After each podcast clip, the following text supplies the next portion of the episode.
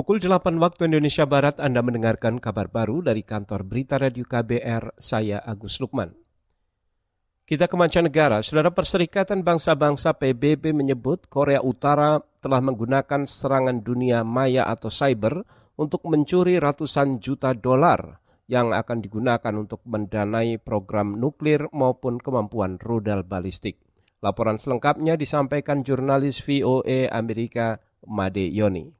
Laporan PBB yang bocor itu mengatakan Korea Utara berhasil meningkatkan program nuklir dan rudalnya pada tahun 2020 meskipun sedang dikenai sanksi internasional. Laporan ini menyoroti rudal balistik baru yang belum lama ini dipamerkan dalam parade dan menurut laporan itu bisa cukup besar untuk membawa hulu ledak nuklir dan membuat seluruh bagian Amerika dalam jangkauan sasaran. Laporan itu mengatakan Korea Utara mendanai ekspansi militer dengan 300 juta dolar yang dicuri melalui peretasan dunia maya dan penipuan online. Sojin Lim adalah analis Korea pada Universitas Central Lancashire. The nuclear program is the only surviving uh, strategy for North Korea, especially for Kim's families. Program nuklir adalah satu-satunya strategi bertahan hidup bagi Korea Utara, terutama untuk keluarga Kim dan kelangsungan hidup rezim ini.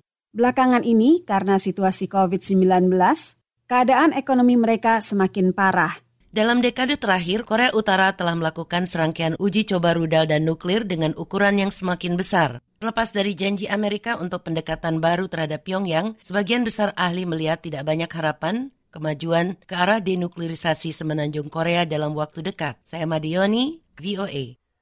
Kita ke dalam negeri menuju ke Aceh. Saudara sejumlah batu nisan yang diduga situs makam purbakala Kesultanan Aceh Darussalam ditemukan di kawasan pembangunan tol Sigli Banda Aceh.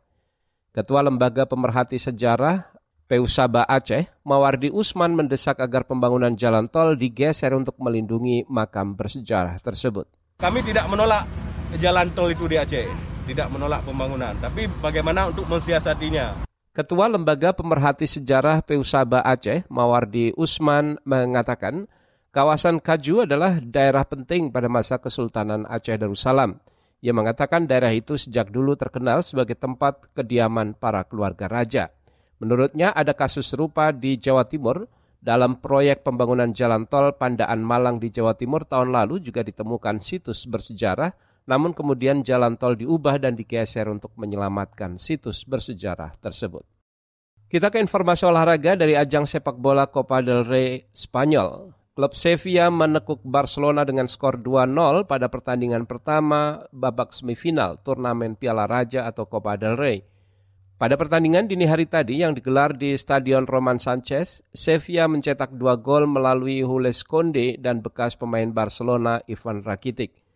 Penampilan gemilang kiper Sevilla Yasine Bono pantas diberikan kredit di laga ini – di mana sejumlah peluang emas Barcelona termasuk tendangan Lionel Messi mampu dimentahkan penjaga gawang.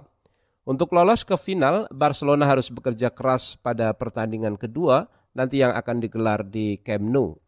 Sementara pertandingan semifinal lain antara Atletik Bilbao melawan Levante akan digelar pada Jumat dini hari besok. Demikian kabar baru dari KBR, saya Agus Lukman.